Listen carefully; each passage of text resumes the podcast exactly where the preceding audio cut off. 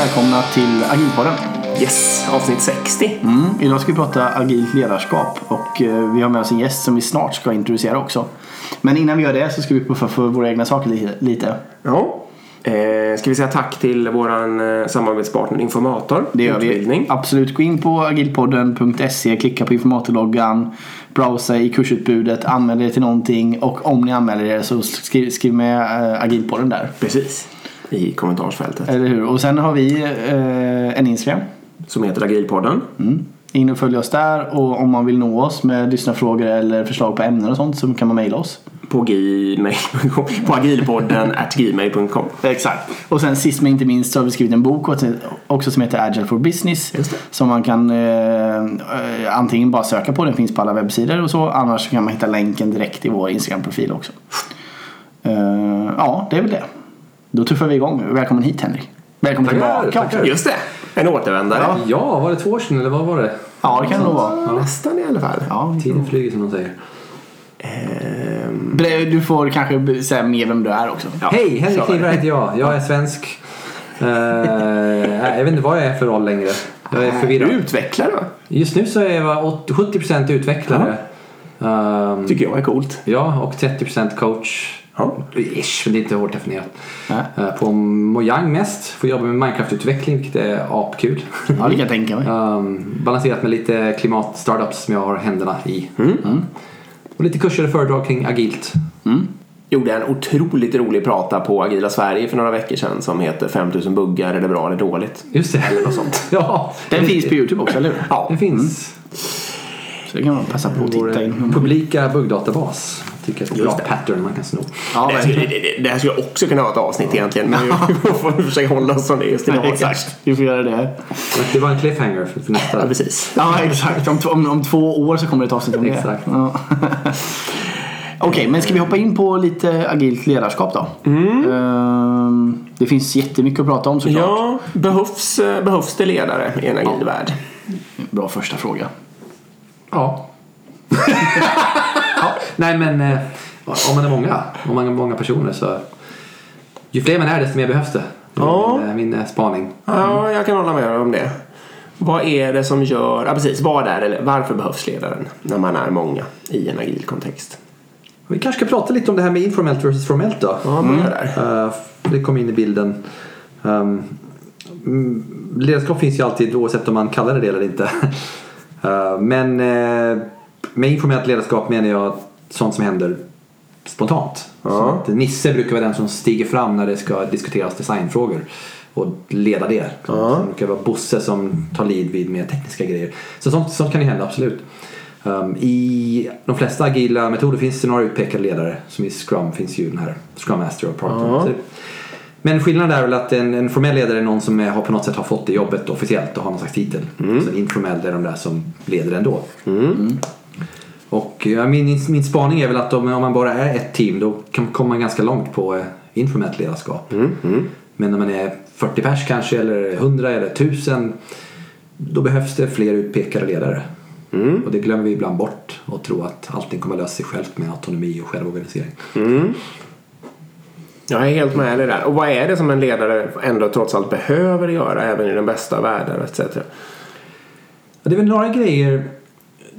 Dels skapa de förutsättningar som krävs. Så Jag, jag gillar metaforen eh, trädgårdsmästare. Man, Den är bra. man kan inte få en växt att växa genom att skrika på den eller dra i den. Liksom. Men man kan se till att det finns... I Tyskland kan man. Det kanske man kan. Jag vet inte. Jag har inte prövat i och för sig. Det här får du klicka bort om vi, inte kan ha rasistiska fördomar i den här podden Erik. Men se till att det är bra jord och bra ljusförhållanden och bla bla. Och sen märker man att det inte är värt något. Då får man ändra förhållanden. Den metaforen gillar jag. Och det är någon slags ledarroll. Och det är praktiskt då i ett agilt sammanhang kanske det är då den personen som ser till att det finns ett team. Om vi kör Scrum då kanske det är den som ser till att det finns en Scrum Master och det finns en PO. Som ser till att, ser till att de personerna har ett uppdrag som de, och har stöd i det. Um, till exempel. Så det skapar förutsättningar. Sen även ibland behövs det lite mer produktledarskap om man är många team. För annars kanske man har tio team som springer i tio olika riktningar. Och varje team försöker göra sitt bästa. Man springer i en riktning som man tycker verkar rätt. Man optimerar lokalt. Men så krockar de med varandra. Så att då behövs det någon slags, vad man nu kallar det, liksom Uber Product Owner eller eh, Chief Product Owner eller Project Leader eller vad man nu vill kalla det. Någon person som blir sammanhållande för alla produktägare till exempel. Så det är väl en aspekt. Och sen en tredje aspekt av ledarskap är väl något, man skulle kunna kalla det Chief Scrum Master eller Uber Scrum Master. En person som fokuserar på Ha, nu har vi en massa team. Vad är det som hindrar de teamen? Vad är det för gemensamma hinder mellan teamen? Var finns suboptimering? Vart krockar teamen med varann? Den typen av jobb. Och det är svårt att lösa lokalt inom ett team. Man behöver någon som lite grann tittar tvärs mot flera. Så det är väl sånt här perspektiv. Någon måste göra det jobbet. Sen om man, om man, om man har en informell ledare som gör det så bra, grattis. Men har man inte det då behöver man antagligen någon som är mer utpekad för det. Du kallade det här för de arketyperna va? De agila ledarens arketyper. Ja, Och då var det The Uber eh, Product Owner, The Uber Scrum Master och eh, The Bootstrapper. bootstrapper precis. Det var de tre. Och din hypotes är lite att man kanske inte kan ha... Eh, att det är osannolikt att en person framgångsrikt starkt kan vara alla tre samtidigt. Eller? Ja, jag tror inte jag kan komma på några sådana fall där det... Nej, det, ver- det verkar ta stopp liksom. Om inte man är riktigt schizofren. Liksom. Nej, precis, för det kan ju till och med vara lite konflikt i det. Ja, Mm, intressekonflikter. Intressekonflikter Men i... plus att det rent operationellt är ganska annorlunda. Bootstrapper sätter igång maskineriet och sen backar iväg. Back, är inte där så mycket operativt. Medan Uber Product Owner, Uber Scrum Master. By the way, det där är inte liksom officiella titlar jag nu- föreslår. det är nej, nu blir det är det mer det. så här- platshållare för vad du nu vill kalla det. Men, men, men de är ju mer operativt inblandade. Mm. Så att Uber Product Owner är ju på något sätt inblandade i vad är prio just nu för Ja. vår produkt, vad är visionen? Jag tänker Steve Jobs som någon slags exempel. Mm. Hit ska vi, eller Elon Musk. Liksom. Och sen Uber Scrum Master är väldigt operativt inblandade i vad det är som hindrar oss just nu. Mm. Smörj Ja, maskineriet. men bootstrappen har ju stuckit. Liksom. Mm. Maskinen är igång, det behövs ju inte. Alltså jag, jag, direkt tänker jag på en fråga här som vi skulle kunna toucha på på en gång och det är lite så här eh, ja, som du kanske har funderat på. För ibland kan, verkar det som att ju fler ledartyper desto bättre. verkar i vissa företag. Fler roller, Ja, det blir exakt. overflow. Och andra verkar ju ha hypotesen att vi avskaffar allt liksom. Ja. Har du funderat över någon, eh, den här eh, the, the sweet spot? Ja men det är väl som med allting, det är den där fina balansgången man ska Ja. hitta. Så att, och det är kanske därför det blivit som det blir. Alltså jag, jag, jag i var på, jag höll ett föredrag för några veckor sedan och myntade två begrepp som, som Mm. blev smått virala. Och det ena, ena är um, leaderphobia. Ja. Som är liksom rädslan för ledare. Tron att ledare är onda och elaka och man ska ha så Ja. få som möjligt, helst inga. Um, och kopplat till det autonomitis. Jag vet inte hur man ska översätta det till svenska. Autonomitis. eh, en, eh, Autonomitis. Autonomi, en slags överdriven tro på att autonomi är någon slags trollstav som bara löser alla problem. Liksom. Let Auto, inside, autonomi, eh, autonomisjuka är det du Autonomisjuka. Ja, det är ja. Det är det du menar. Ja, att man tror att allt är magiskt löser sig bara man släpper all kontroll och inte har någon slags ledarskap. Och det är väl någon slags övertolkning. För Mm. Agile var någon slags reaktion mot för mycket micromanagement och toppstyrning. Ja, det är det ju. Och då liksom upptäckte man att ja, men autonomi är ju fantastiskt häftigt när man ger teamet självstyre. Det är ju jättebra. Ja. Men när man drar, drar för långt på den växeln då hamnar man i den här konstiga situationen där du har fem team som är helt självstyrande, har ingen liksom stöd, något, inget ledarstöd och springer i fem olika riktningar Ja. och har ingen liksom alignment. Det kan bli oändliga diskussioner om vem som Ja, ska göra vad. Det precis. kan uppstå alla möjliga konstiga effekter. Och då har man, bara, någon, då har man överkompenserat för Ja. det andra problemet. någon Det sitter och dricker kaffe, någon annan jobbar livet ur sig och sådana där effekter. Så, så trick är, kan vi, kan vi ha ledarskap men som ändå inte kväver autonomin helt? Mm. Så att autonomi är bra men det räcker inte bara med det. Det är väl det som är lärdomen tycker jag. Mm, Ja, jag tror, men jag tror de flesta företagen eh, idag är inte i att, autonomi, att det är för autonomt så att säga utan snarare tvärtom. Eh, och därför, precis som du säger, så blir det ju en, en motreaktion med att man vill gå autonomt. Liksom. Ja. Eh, men det viktiga är väl, eh, tycker jag, min, vad jag har sett i alla fall, är att när man går autonomt så behöver man också förstärka alignment. Ja, Eller hur? Men man behöver göra det på rätt saker. precis. Och där, tycker jag, att- där gillar jag metaforen att liksom, om man tänker sig den här vi ska korsa floden. Så eh, alignment det är så här, okej, som ledare så tydliggör jag då var, var, varför det är viktigt att vi korsar floden. Eh, men säger ingenting om hur vi korsar floden. Det får teamen lösa. Men jag fokuserar på vad och varför. Ja. Och det tycker jag är ett ganska bra sätt att hitta, så här, okej, då har ledaren en plats utan att det kväver autonomin. Mm. Ja, precis. Ja, verkligen. När, jag, när folk inte alls verkar veta och jag ska förklara det på typ tre meningar. Alltså eh, vad är servant leadership och vad är eh, alignment autonomy. Då brukar jag säga helt, just precis det. Att eh, ledarens uppgift är att se till att vi har alignment i why och what. Eh, och, att det fin- och se till att det finns autonomi i how. Helt enkelt. Sen kan ju teamen få en viss autonomi i why och what inom ramen för den stora missionen. Ja, Förstås. absolut. Hur översätter man alignment? Jag, jag stör mig på det. Likriktning. Ja, men autonomy har ju på något sätt blivit snott i svenska. Ja, det autonomi. har ju autonomi. Men alignment. Jag känner mig så fånig när jag säger när jag kör svengelska. Så här. Men jag brukar, till och med jag brukar, tillåter mig det där. Jag använder Ja. alltid alignment också. Ja, ja, då, Likriktning låter ju så, det låter ju mer det negativt låter i mina öron än, eh, än Ska vi bestämma oss för att alignment är ett svenskt ord? Ja, men- men vi, vi, vi, vi, det är klart det, liksom. Ja, Ja, så är det sagt i agilpodden, då är det ju så. Ja. Så är det. Då får ju någon på Svenska Akademin lyssna och slänga in det där ordboken om det nu inte skulle vara det. 1 plus 1 är lika med 3. Är det, hur får man den effekten? Ehm, menar du med det här? nu, får du, nu får du förklara. Nej, jag tror det var, det var kopplat till alignment. Ja, precis. Eh, Att för att få effekten att, eh, att man verkligen får ut mer än summan av delarna så behöver man ha en väldigt stark alignment. Ja. Man kan tänka sig att om ett team är en etta och du har då två team så då har du ett plus ett. Och om de inte har någon slags alignment då blir ett plus ett lika med 0,5. Ja, i värsta fall ja.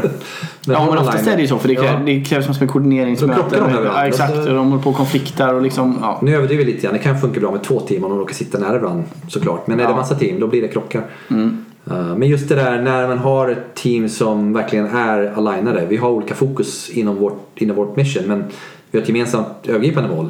Då börjar man hjälpa varandra. Mm. Det blir en synergieffekter och då händer det där. Ett plus ett är lika med tre grejen. Mm. Men också på individuell nivå i ett team. När det blir så att när folk tvärfunktionellt stödjer varandra istället för att alla bara gör sin grej. Då växer alla och blir bättre på allt möjligt. Mm. Och plötsligt har du ett team med folk som kan mycket mer än vad de kunde innan. Och, ja, då har du tre. Då händer det lite magi. ja. Och där, där kan man ju då, eh, helt ärligt, hur ofta ser man det? Att det finns två stycken team som faktiskt skapar effekten. Eh, Både team och individer som skapar effekten att det blir tre. Jag tycker ganska ofta det inte är så. Utan ganska ofta så är det mest problem med koordinering av team och man försöker lösa systemfel på andra sätt. Liksom med att sätta på ännu mer koordinering och så vidare. Ibland kanske man får nöja sig med 2,1. Ja. Men så länge det är så så är det ju fine. Då är det ju, Ja. man ju vinst av det i alla Ja, fall. eller, eller kanske att nöja sig med 1,2 ifall man hade 1,1 innan. Ja, precis. Men det är bättre förut. Hur ska vi komma till 1,5 nu? Men alltså, En även, resa, liksom. även vad heter det, 1,5 kan... Alltså om det är viktigt att få ganska mycket gjort och man kanske sitter på en oändligt eller väldigt stor pengapåse så kan det ju hända att man gärna betalar pengen 2 för ut- outputen 1,5 liksom, för att man kan sälja till så himla mycket mer. Så det är ju ingen orimlighet i och för sig. Det kritiska är ju just när det blir 0,9 och sånt där. Det är ju då man Ja, precis. till Men, för sig.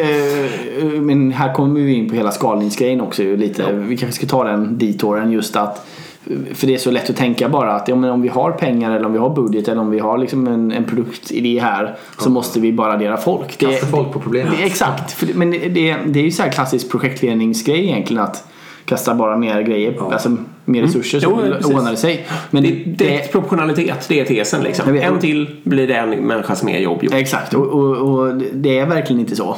Nej.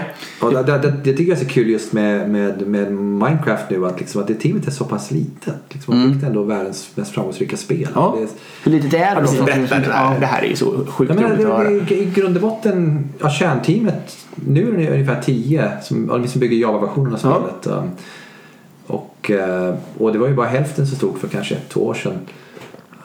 Och då pratar vi ändå om kanske världens mest spelade spel eller något sånt Ja, det, det är världens dem. mest spelade. Alltså det, Ja, det, och är med. 90 miljoner månatligt aktiva användare. Ja.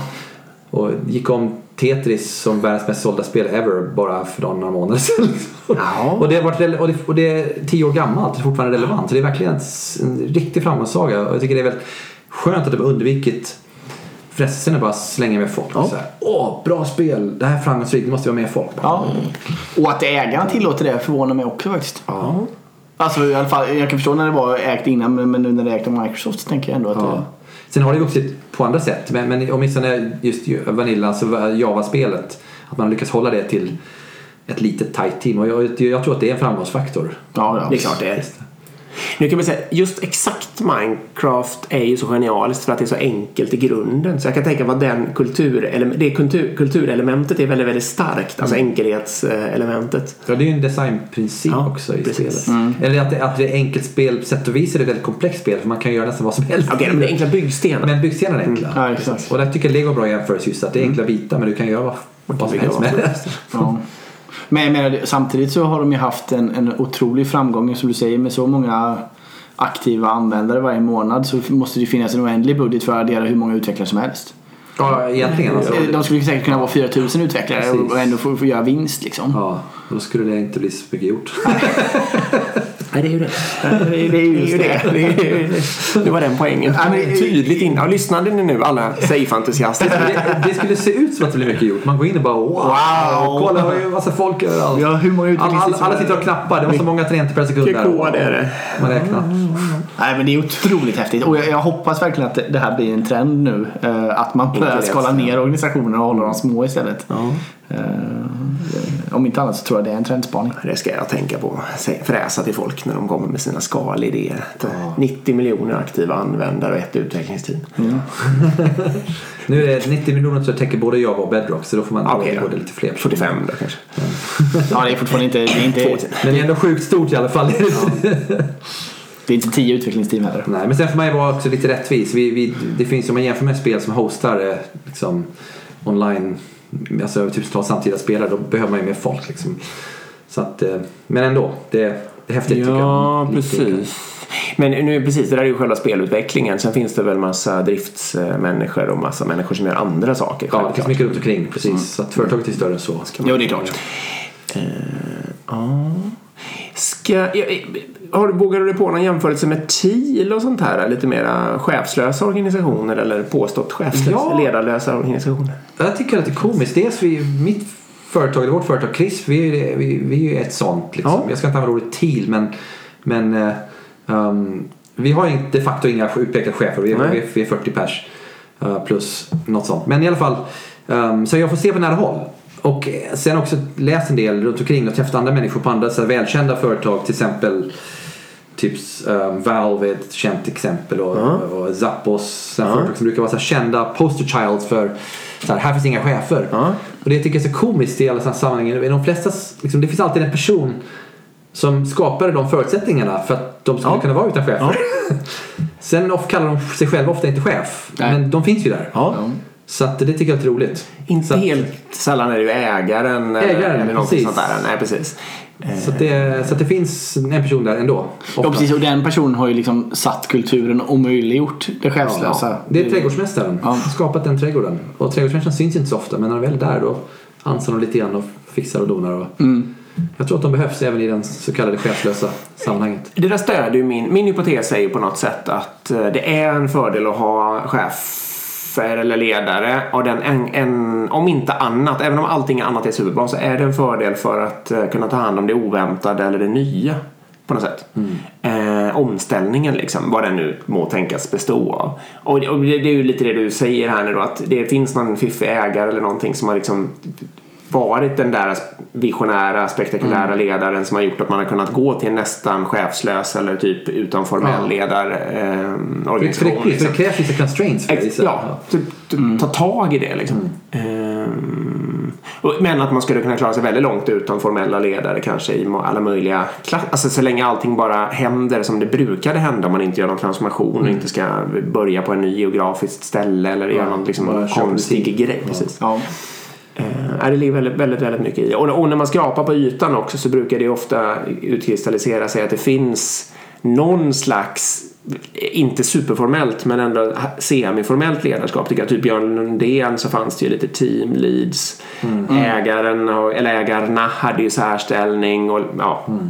Ja, Lite och de har ju verkligen, återigen, det är ju ett jättebra exempel på där ägarna faktiskt har skapat den här miljön. Ja, precis. Och sett till att förutsättningar finns för transparenta löner och att, alltså, att det inte finns chefer och så vidare. Precis.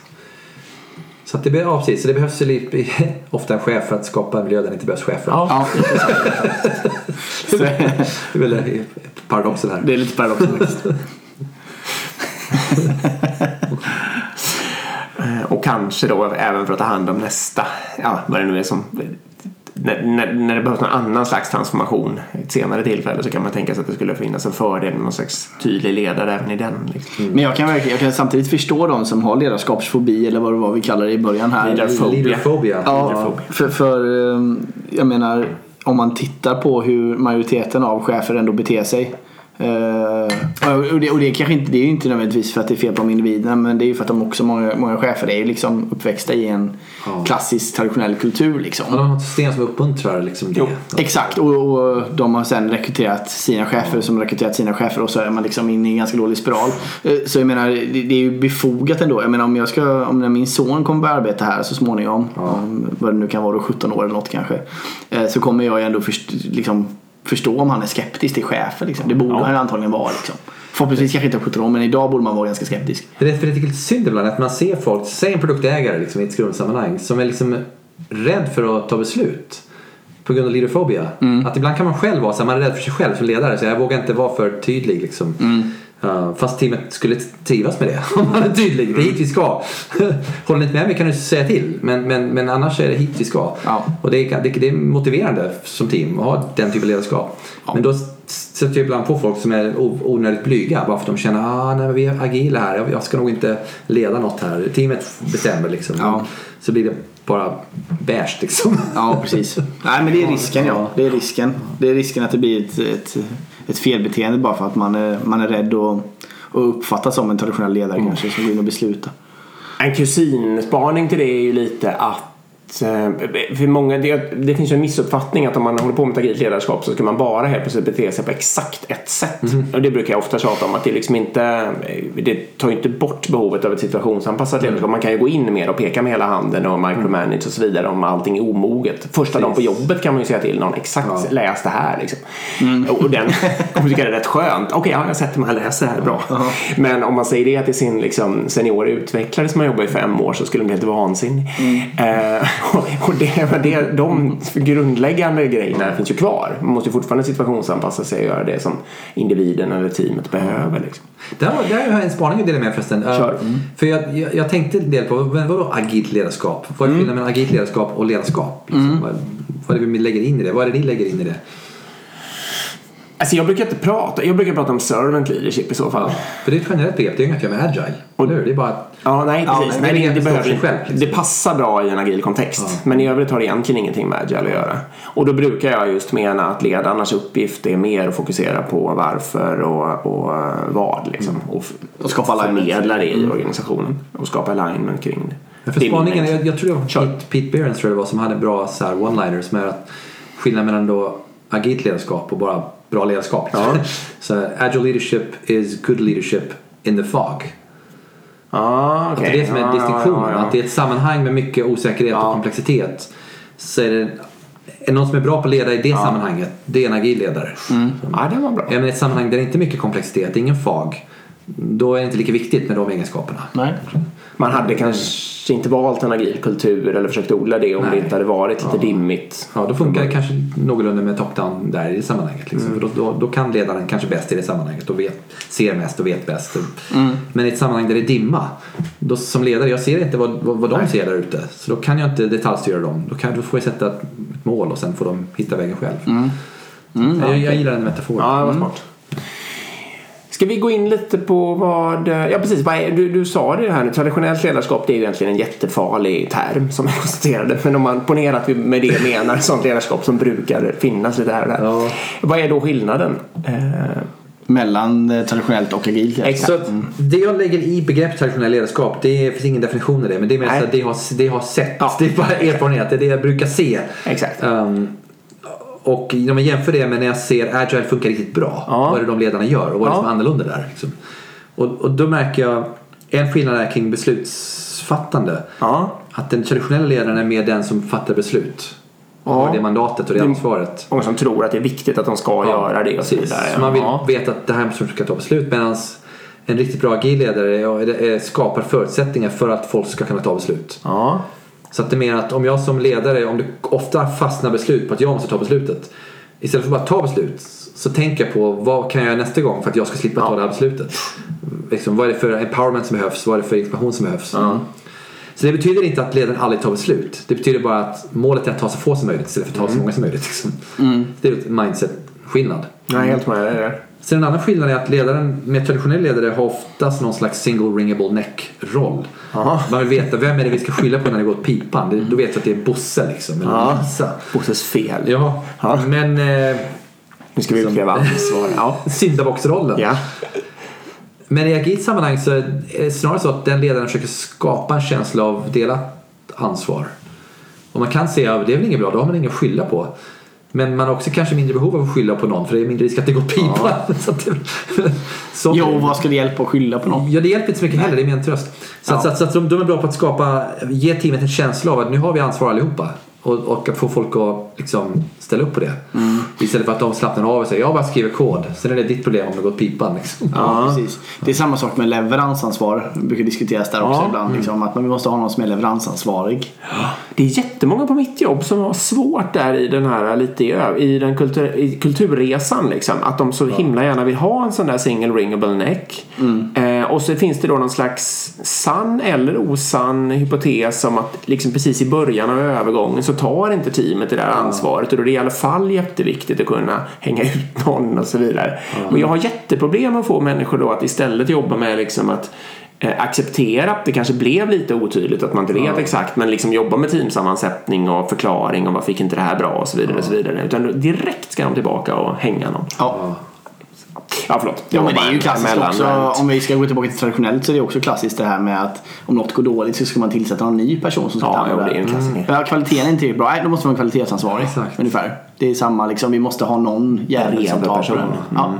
Men sen finns det en metafor, en metafor jag tycker kan vara bra i det sam- när man ska jämföra. Ja. Fyrvägskorsning med trafikljus versus rondell. Precis. Det Eh, måste ju vara vi- bättre med trafikljus. Då, då kan det ju inte De ske har några kontroll, eller hur? Ju Nej, det, är ganska, det är roligt det där, för jag, jag roar mig. Jag, jag, jag snott den metaforen, jag tror det var från Bjarne uh, Boxnäs. Ja, Björn Budgeting, jag tror det var han. Ja. Men i alla fall, eh, jag, jag roar mig med att läsa på lite grann. Så här, vad är, liksom, hitta lite statistik från Federal Highway, Highway Administration. Ja. Och det är ganska intressant, för det är verkligen i snitt då um, enormt mycket bättre flöde i, i en rondell. Och eh, färre olyckor. Framförallt färre dödliga olyckor. Det var en faktor, det var liksom 90% färre dödliga olyckor en, i en, i en, i en rondell. Jätteintressant. Och eh, sen finns det undantag, undantag såklart, men i snitt. Och det är så kul metafor för att okej, vem bestämmer om jag får köra i en fyrvägskorsning med trafikljus? Eller inte? Ja, det är ju trafikljuset som bestämmer. Så då kan man tänka sig i metaforen då, chefen står där och styr. Ja. Och den chefen har ju kontroll. Det ser ut som en bra chef. Liksom. Jag har koll på läget. Nu åker du, nu stannar du. Liksom. Men fler olyckor, långsammare flöde. Ja. Lite av en illusion. Så att en agil ledare är inte den som står och håller i trafikljuset och styr. Utan det är den som bygger rondellen. Ja. Och sen sitter bredvid och observerar den. Ja, den är bra. Och ibland går in och tweakar lite grann. Kanske vilka policies som gäller eller hur bred den är. Och sådär. Men, Ja. men jag, jag står inte och styr utan jag skapar systemet. Och det tycker jag är en jättebra metafor för skillnaden. Egentligen är det konstigt att det inte bara finns rondeller eller, mest, eller att det inte har blivit totalt dominerande. Men jag antar att rondell är en senare uppfinning. Lite. Alltså att uppfinning, rondell fanns inte när Men det är lustigt för det är, det är tekniskt enklare. Varför? Och trafikljus är ju komplicerade. Det krävs ju liksom Tekniskt system. enklare ja, men flödesmässigt mer Ja. komplicerad på något sätt. Är det det verkligen? Jag vet inte. Jag har ingen aning hur länge rondeller funnits. Men det känns som en sån här, är inte det en uråldrig... Det måste väl ha funnits rondeller på häst och vagntiden liksom, eller? Jag vet inte. Trafikljus fanns i alla fall inte. Eller det kanske var en polis som stod där. och- Det stod en chef. Det stod ju en chef. Just det, ja. Man har en single ringable neck. Exakt. Ja, nej, Det var det, så alla chef, chefer har växt upp. Nej, jag vet inte heller. Men det är ju superintressant och det är en jättebra jämförelse. För, och speciellt för någon att förklara för eh, Alltså förklara någon som inte förstår det här liksom. Så det är en väldigt bra jämförelse, helt klart. Och just för jag gillar, metaforen just för att den är lite kontraintuitiv. För det kan verka som att ja, men fyrvägskorsning är väl säkrare för då är det ju stopp på ena sidan. Ja, exakt. Det kan inte hända något. Men sen när man tänker efter, för efter jag läste statistiken då var jag tvungen att fundera på hur kan det komma sig? Så var, just det, i en fyrvägskorsning med trafikljus då kör jag när det är grönt. Fullt ös. Och så utgår jag från att alla andra stannar. Och gör de inte det så smäller det hårt. Men i en rondell då saktar man ner och ser sig omkring för man måste det. det finns inget annat sätt. Nej. Så att, då när det väl smäller så smäller det mindre. Så att, En rondell uppmanar ju människor att tänka själva helt enkelt. Ja, exakt. Själva studera sin autonomi. Och sen, har man, det bygger lite på trust och transparency. För alla har ju ett gemensamt mål. Alla vill igenom rondellen. Och ironiskt nog, jag vill att du ska ta dig igenom levande. Mm. För att om du krockar så är du i vägen för mig. Också. Och så även om jag, bilen så även om jag och själv så vill jag att du ska ta dig igenom. Mm. Och transparens, alla att man ser. Så transparens, självorganisering, gemensamt mål. Mm. Det, ja, det tycker jag är jättebra metafor där, koppling. Nej, det är superspännande. Ja, verkligen. Eh, en annan sån där eh, definition som du var inne på eh, var att den agila ledaren enablar flödet istället för att se till att människor är upptagna. Ja, det är också ett försök i alla fall. Ibland är människor bra på att alldeles själva försöka verka upptagade. Jo, jo. Ja, men med ditt mindset, att eh, många traditionella chefer de, de har- ser det nästan som sitt jobb att jag ska se till att Ja. vi har full beläggning, att alla, alla timmar är accounted for. Ja. En del mäter till och med det, tidrapporter och Ja, visst. Det är fint, Att, eh, det är fint att vara, jag, vad var det jag kallade det alldeles nyss? Lu- Luthersk arbetsmoral på något sätt. Det är fint att jobba mycket liksom på Ja. något konstigt sätt. Det- Och, och skitsamma vad man, om värdet, det är liksom inte alls lika viktigt att man skapar mycket värde per sin tid liksom. bara man knappar på sitt tangentbord eller springer i sin... Visst. gör. Och lägger man det här på en systemutvecklingsvärld då, där flödet är så viktigt så blir det här katastrof. Ja. För många gånger, jag vet inte hur många gånger jag har sett eh, som vi pratade med Marcus Hamberg också om, eh, var just eh, att eh, man optimerar på resurser även när man kör Scrum och Daily Standup. Ja. Man säkerställer att alla ska ha fullt upp att Ja. göra liksom. Ja, Och då, kan ja. det, jag har till med sett flera exempel där man liksom tittar på prioriteten på saker och där man till exempel kan lyfta in saker i sprinten som är oprioriterat bara för att den personen inte har kompetens att jobba med de andra sakerna. Istället för att sätta sig och lära sig. Där, där, där har jag en liten invändning faktiskt. Ja. Jag tänkte på det här med Daily Scrum. Um, jag tror det är en skillnad där. För vi, vi, vi pratar om liksom viljan att alltid ha jobb att göra. Ja. Uh, och jag tror det ordet är lite vilseledande. Jobb. Ja. Vad betyder det? Uh, Man gör något. Liksom, jag är ju där och jag vill ju addera värde. Så det är inte så att när man idlar att man ligger och sover. Nej. Utan man är där och man försöker göra någonting vettigt med sin tid. Så jag tror skillnaden snarare är liksom, när man, de som försöker fullbelägga folk, de försöker bestämma i förväg. Man skapar ett, liksom, jag vill kunna allokera dig på ett projekt, jag måste kunna se att du ska göra någonting. Så att man, det- är ett schemaläggningsproblem, jag vill schemalägga alla. Men i ett scrum-sammanhang där det funkar bra, då gör man ju inte det. Nej, nej. Ut- Utan då har du ett daily scrum och då är det inte schemalagt. Det, är inte bestämt i förväg exakt hur du ska göra imorgon. Men jag menar... Men, men, men sen när man väl står där, då tycker jag det är helt rätt att försöka vara belagd. För att du är ju där, du ska addera värde. Skillnaden är att du bestämmer och, in the moment istället för att någon har lagt ut dig på något jobb. Så är det ju. Ja, men, men jag tänker ju att det viktigaste för teamet är ju att få äh, lapparna att flöda så fort som möjligt. Liksom, de Ja. som är mest prioriterade. Ja. Och då kan det ju vara så till exempel att eh, låt oss säga att det är en back-end fronten grej det här. Ja. Att fronten utvecklar om det inte finns någon fronten task att den personen bara hoppar med och kör ihop, mobbprogrammerar ihop eller kör någon parprogrammering ihop Exakt. Ja. För att lära sig mer om det, för att bredda sin profil Ja. istället för att plocka upp en task som är helt oviktig liksom bara för Ja. att resurs, eh, resursoptimera sig Fast själv. men, men jag, tror, att- jag tror problemet där är inte att han försöker vara busy. Det problemet där är att han optimerar för att jobba på det han är bra på. Uh, för i båda fallen försöker man vara busy. Det är jättebra att försöka hjälpa till med den viktigaste storyn. Men det är också ett sätt att vara busy, eller hur? Men då, då är man busy på rätt grej. Så, så, så, så jag tror jag skulle vilja skilja på det. Det har inget att göra med beläggning eller att man försöker vara busy. Det har att göra med vad optimerar jag för själv. Vill jag optimera för att jobba på det jag redan är bra på? Eller optimera för att jobba på det som behövs? Och för mig det har inget att göra med, med, med resursoptimering eller idlande. Liksom. Det jag menar bara är att jag menar, man skulle ju kunna säga då att säga, säga att en sak i backloggen är superviktig och de andra är liksom nice to haves. Ja. Och allt lockar så den här äh, saken. Då kanske man, det bästa hade varit att bara, men då mobbprogrammerar vi den här tasken helt och hållet liksom. Ja. Och sen låter vi den andra bara vara så får vi den klar först liksom. Ja. Istället för att man ska dela ut det till alla då liksom. Precis. Men det, kan, det är ju inte att idla. Det är ju att jobba tillsammans. Men, Ja, ja. men, någon konservativ människa som gick förbi skulle ju uppfatta det som att eh, fem stycken idlade och den sjätte jobbade. Skulle Liksom. Precis. så. Ja, men, så är det. Precis. Men du, måste nästan nämna, du nämnde det förut, den här skrumrestaurangen är ju ett, en, en syskon till den här spaningen måste jag säga. Eh, ja, det, är en rolig story. det är en rolig story. Um, så här, bakgrunden var att det dök upp en väldigt intressant person på en av mina kurser för ett par år sedan. Um, nej, han skickade ett mejl. Hej, hej, jag jobbar på en restaurang i London. Jag vill komma och träffa dig. Va? Jag läste din bok här och eh, tyckte att det här med skrum det måste vara jättebra för restaurangbranschen. Men jag fattar bara hälften av vad du skriver för jag vet ingenting om software. Så jag kan komma till Sverige och bjuda dig på en fika liksom. Jaha. Så kom han och så började vi prata. Och så insåg jag att han menar allvar. han, han äger en restaurang sen Alltså, kommer man från London för att bara fika, då, Han- då menar man ju Ja, ja. Han, Jag ska han, säga, han det är kom flera gånger dessutom. Ja. Um, och så ja, träffade både mig och sen hade vi Jeff Sutherland bara en vecka senare och höll kurs. Och då, så, Ja. så, kom han tillbaka så gick hans kurs och så läste hans bok. Och, så han var helt, så båda vi har coachat honom under Ja. två års tid. Så här, mest för att vi är nyfikna. Vad är, hur, vad- hur ska det här gå? Liksom, det är intressant. Jag vet ingenting om restaurangbranschen, han visste ingenting om software. Så vi slog ihop våra skallar liksom. Så körde han. Så att, och jag var där för i, nu i våras, eller i vintras, och föll upp liksom, och bara wow, det här var på riktigt. Det här var jätteintressant. Så att han tog sin restaurang och så eliminerade han, um, eller eliminerade, han, han, han hade tappat sin restaurangchef Ja. som hade lämnat av andra skäl. Och så tyckte han att jag kanske ska strunta i att anställa en ny. För de brukar vara psykopater, eller de blir psykopater när man, när de blir chef. Han säger, det är hans ord, inte min. Ja. I England, när en, person, Ja, ja, en vanligt hyfsat sansad person blir chef på restaurang, då är man automatiskt psykopat. Pang bom. Det är lite stressigt att så här ta fram det sämsta i folk. Så att varför ska vi ha en del? Vi vill, ha, vi vill inte ha en psykopat. Nej. Ska vi skippa det? Så då frågade jag till personal, vad sägs om att vi skippar att anställa en chef? Och de bara, ja men vem- ska bestämma då? Så här, Ni? Ja. Jaha, hur funkar det liksom? Och sen började resan då. så att, eh, men när jag kom dit så var jag helt fas- fascinerad av dels, dels hur det är jättegod mat. Men servicen, det, var, liksom, det gick så fort allting. Det var så bra flöde. Och så såg man också, de jobbade i team. Man märkte att de hjälpte varandra. De svärmade. Jag utmanade dem lite grann. Jag beställde saker som inte fanns på menyn. Liksom, försökte kombinera saker och bara se hur, hur hanterar de när det blir krångligt. Liksom. Då var det som en sån här spontan daily scrum mellan helt olika pers- personer i teamet. Då började de så här, sen löste de det direkt. Vad Så roligt. sen var jag nere i köket och pratade och jag såg bara det var så jäkla flöde och så visuella tavlor överallt och stories och de hade till och med liksom liksom get the restaurant to awesome, det var visionen det stod på stora Ja. Get the restaurant to awesome. Sen har de lappar så var alla förbättringar då. Liksom. Lägger på nya meny-items, möblerar om restaurangen, ändrar si och så. Och varje lapp hade så t-shirt sizing i hur krångligt är det att implementera det här och sen hur värdefullt det är att göra det här.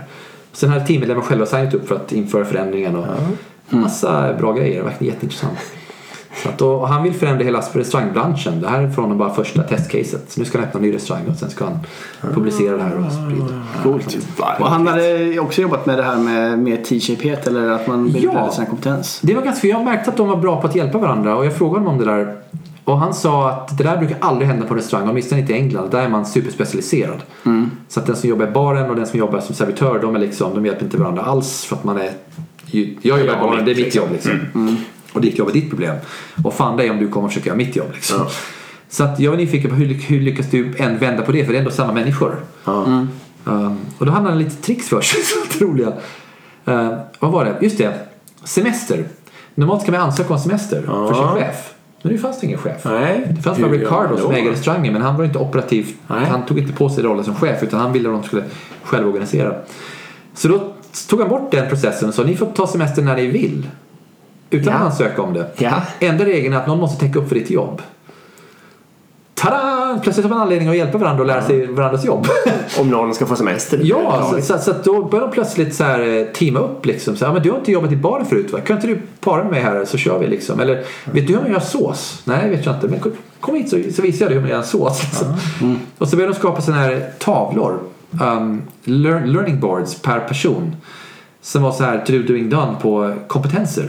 Så det var så här 40 lappar och så här ta emot beställningar, köra ut mat, diska, göra såser. Um, ja, hantera vad det nu är. Så att, och sen så hade de så här eh, liksom coacha varandra. Ja, jag ser här att din lapp, eh, du har inte riktigt lärt dig hur man hanterar liksom, ta emot beställningar för utkörning. Liksom. Ja. Så att, eh, jag kan hjälpa dig med det. Så flyttar vi lappen till, till doing. Liksom, Ja. de varandra. Det var ganska kul.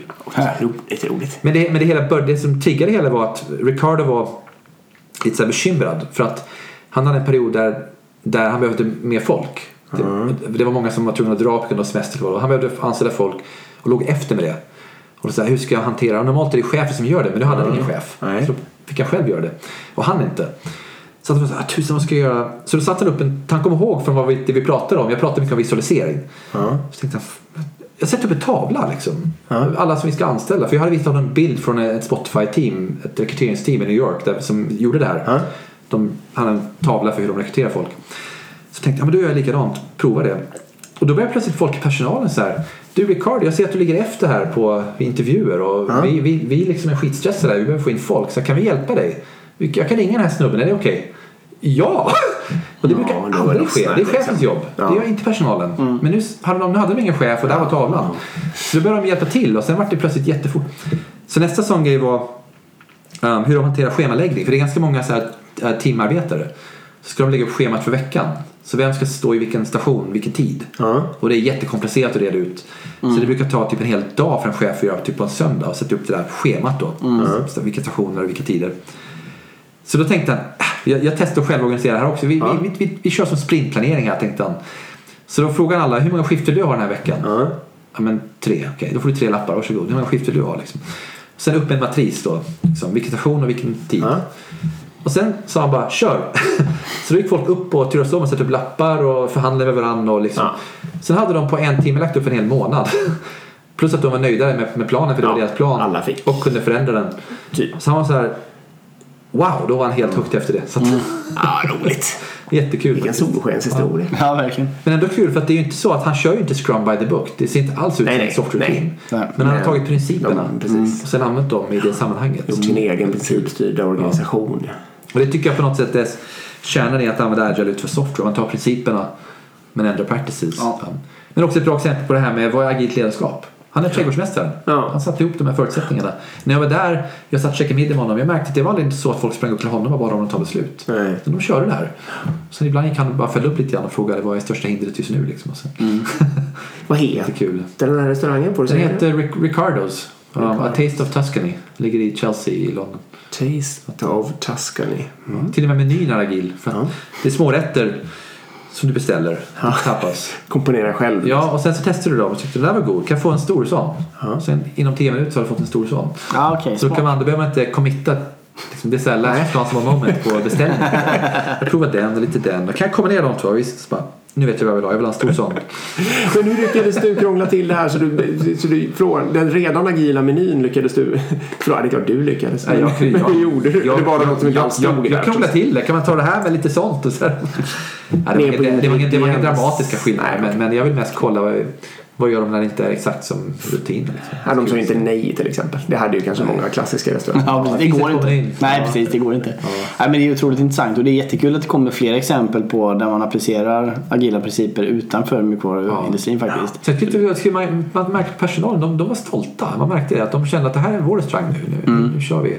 Så hade de vinstdelning då på liksom, Okej. Ja, det hade de också förstås. Ja. Det är ju De smart. hade en steak i det.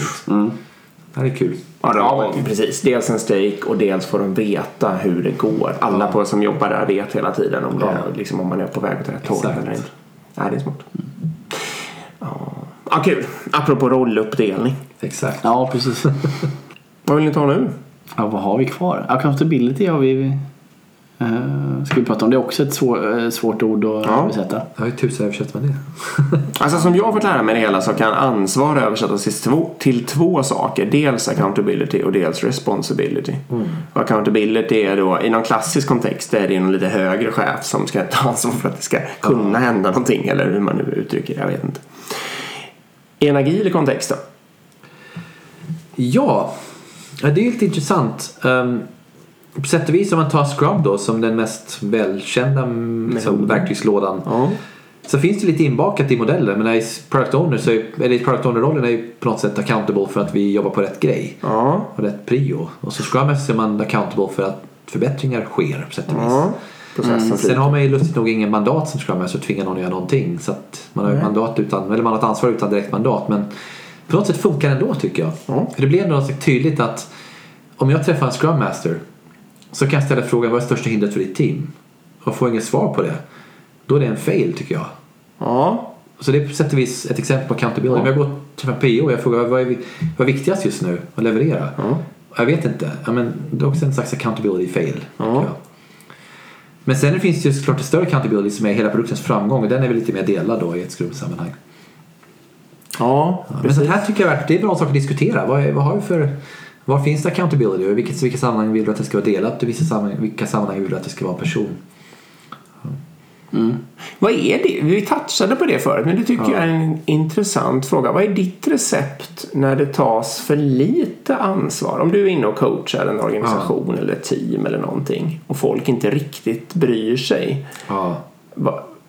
Och, och säga att det är lite lätt chefslöst eller lite, ja, någonting, någonting. Vad, liksom, vad börjar? Alltså jag brukar försöka göra cause först. Ja. Kolla vad är anledningen? Fyra, fem varför. Ja, men lite så. Uh, och ganska ofta så kokar det ner till feedback tycker jag. Ja, folk inte vet. Att de inte har kontakt med sin kund till exempel. Nej.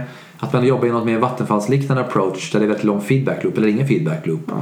Och då blir det lätt lite urvattnat. Så jag har sett en del sammanhang, eller de fall jag har sett förändring där. Tydlig dramatisk förändring har varit när man tar ett team som inte har kundfeedback. Och sen plötsligt så, om man kan liksom få dem att börja leverera i små inkrement till riktiga kunder och få riktig feedback. Då plötsligt säger det pang och så är de plötsligt tar jättemycket ansvar för de känner att oj det finns ju en kund här och de har ju liksom vår produkt, de behöver ju den och det, och det funkar ju inte liksom och så lyfter det. Och ibland så lyfter det informellt att teamet som grupp tar ansvar.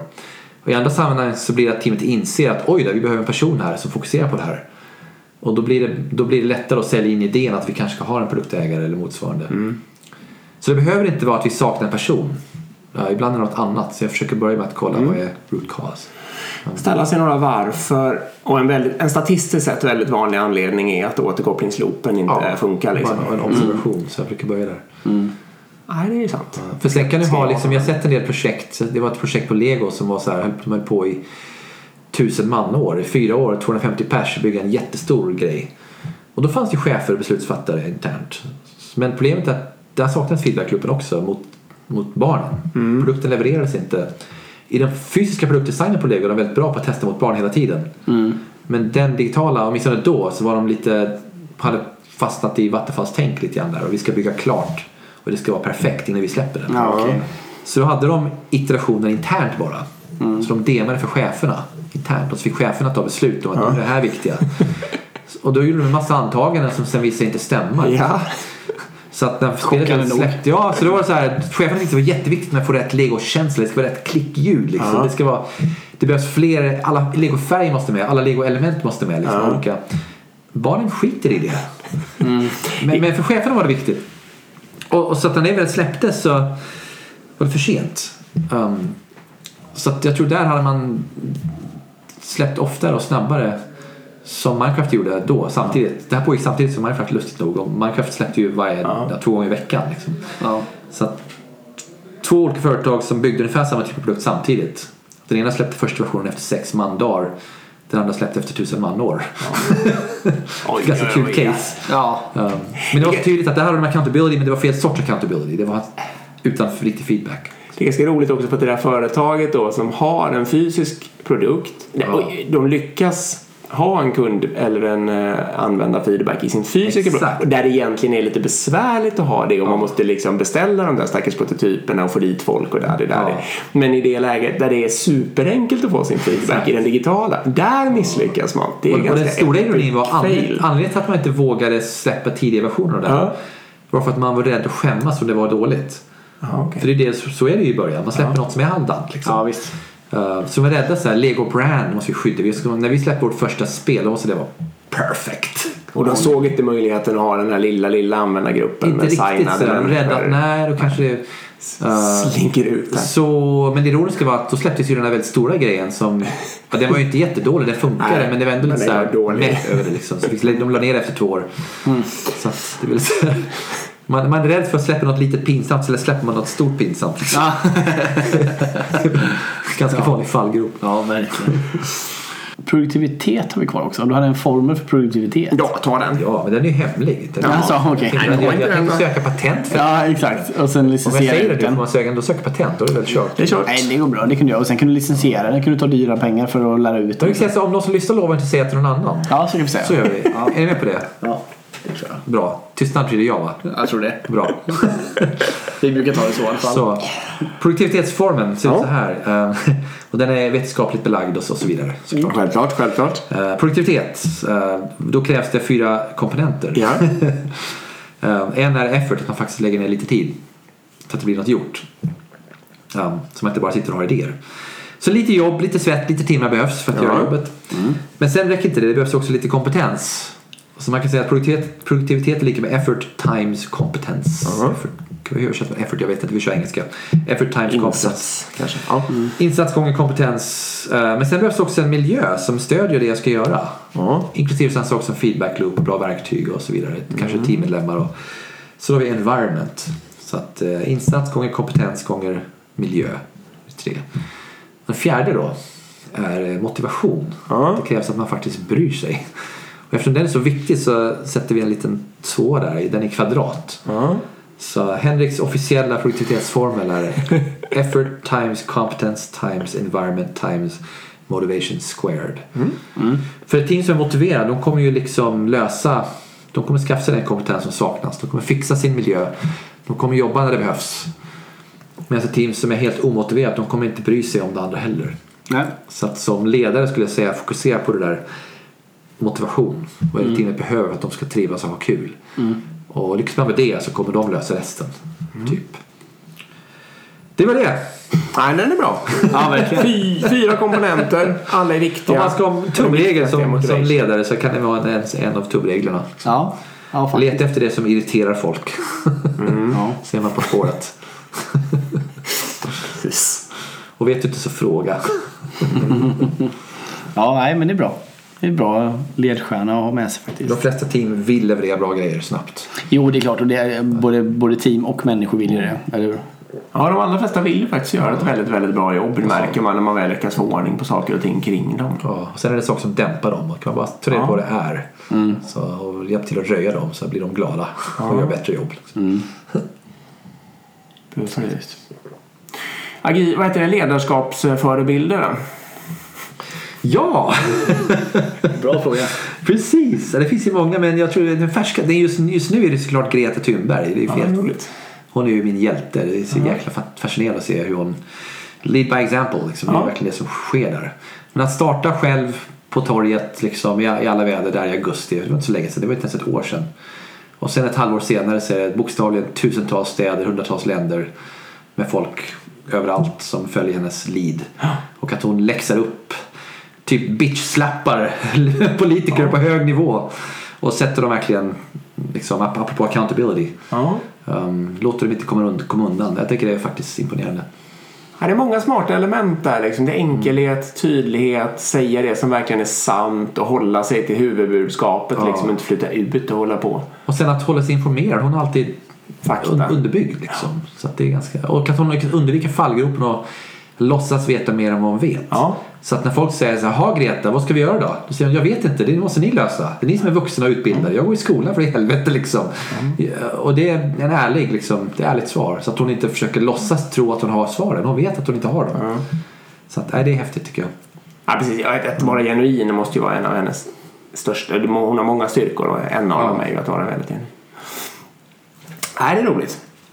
Plus också det faktum, ja dels kvinna, flicka, liksom, bara det, fler sådana förebilder behövs men också, um, eh, också eh, Asperger-aspekten. Liksom. Ja. Att inspirera andra som, som liksom har liknande diagnos. Att det är inte ett handikapp. Liksom, det är andra styrkor. Liksom. Det är jättebra. Ja.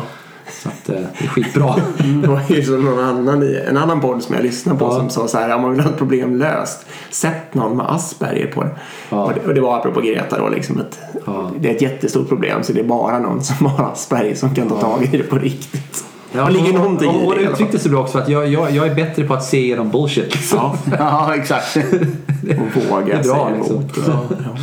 det något mer vi vill nämna kring eh, agilt ledarskap? Nej men det är nog mer bara att det är väl viktigt att komma ihåg att det är viktigt. Att, det är Ja. att, att vi, ska, Ja. vi ska inte skrämma bort ledarna i tron om att de inte behövs. Nej. Utan eh, använd dem, de är bra, de behövs. Mm. Och eh, coacha de som inte är bra. Precis. Ge även ledarna rätt förutsättningar. Ja. Coacha dem som, inte, ja, precis, som det, behöver det är en del av, en del av pusslet. Och som sagt, ju fler man är desto större behov. Mm. Är man färre så är det inte lika viktigt. Men också att, att komma ihåg också att det behöver inte alltid vara en formell utpekad ledare. Liksom. Ju, ju fler man är desto, an, desto fler formella ledare behövs antagligen. Men funktionen agil ledare kan även uppfyllas i lika stor utsträckning av en informell ledare. Mm. Men då måste man ju ändå stödja det, uppmuntra det. Så det inte blir så här, nej nej nej nej, här ska du inte komma och leda, vi är självorganiserande. Nej, precis. Precis, man får inte smeta ut det med någonting. Alla är lika, liksom, utan man måste ju tillåta den styrkan att komma fram. Ja. På något sätt. Ja, verkligen. ja, kul! Ja, verkligen. Superbra. Ja. Ska vi ta runda av där då? Ja, Vill du ta och puffa för någonting? Man kan puffa. Du blogg, bloggar lite på CRISP till exempel. Kan man läsa? Alltså jag har varit dålig på att blogga på CRISP senaste tiden men eh, jag antar att man inte får puffa på Go Climate Neutral igen. Jo, det får man, ja, nej, men alla pratar om klimatförändring. Ja. Klimatproblemet där och vill man veta vad kan jag göra? Vad är ett bra första steg? Så gå in på goclimateneutral.org. Mm. Det är min puff. Om vi tar ett första steg mot att bli klimatneutral. Och det vet ju så kanske lyssnarna redan, men jag är ju medlem och eh, men jag, vad jag kan lägga till till det är att jag satt just och sa det att eh, det var väl en av de tidiga medvetandegörande grejerna för mig som nu har gjort att jag lite har gått igenom hela mitt liv med avseende på klimat och gjort lite ändringar liksom. Eh, Så det är verkligen ett bra första steg för Ja. att få reda på mer fakta och börja tänka efter. Precis, så vill man ha en orientering kring hela frågan, för det är så mycket brus, så kan man titta på, jag gjorde en film som heter Friendly Guide to Climate Change. Sen kan man googla fram, den ger bara en helhetsbild. Så att om man vill ha det. Så det är mina, mina två klimatpuffar. Ja, men det är ju superbra. Mycket bra puffar. Ja, verkligen. Spela Minecraft också, det är kul. Ja, exakt. Det gör jag också faktiskt. och jag tycker det är jätteroligt. Det är kul. Ja, du spelar jättemycket med Ja, det går ju lite i vågor sådär. Men jag har spelat ganska mycket. Spel för alla åldrar. Och- kommer fram och tillbaka. Jag spelar mycket på padda faktiskt. Då avrundar vi det här helt enkelt. Då. Vi ska säga att det blir som, sommaruppehåll nu va? Det blir det. Det här blir sista avsnittet för, för, semestern. För semestern, ja. Eh, inte exakt vilket datum som blir första avsnittet. Men någon gång i mitten, slutet av augusti När vi känner för det igen helt enkelt. Ni märker väl Maskar. Håll utkik Ja, vi, vi körde första eh, två eller tre åren körde vi utan semesteruppehåll. måste ju vara sysselsatta hela tiden, det vet ni ju. Ja, exakt. det blir dålig resursoptimering här. Exakt. Ehm, nej, precis. Vi är tillbaka någon gång efter i slutet på augusti helt enkelt. Ja, med, med nya avsnitt. Exakt. Ja, men tack för att ni lyssnar och ha en bra sommar helt enkelt. Tack till informator. Och tack för att du kom också. Tack Henrik. Ja, tack själv. Kul att få komma tillbaks. Ja. Ja, Vi ses igen om två år då helt enkelt. ja det gör vi, eller hur? Ska vi skriva upp det redan nu? Ja, Lite tidigare kanske. det är bra. Bra. Hej hej. Hej då!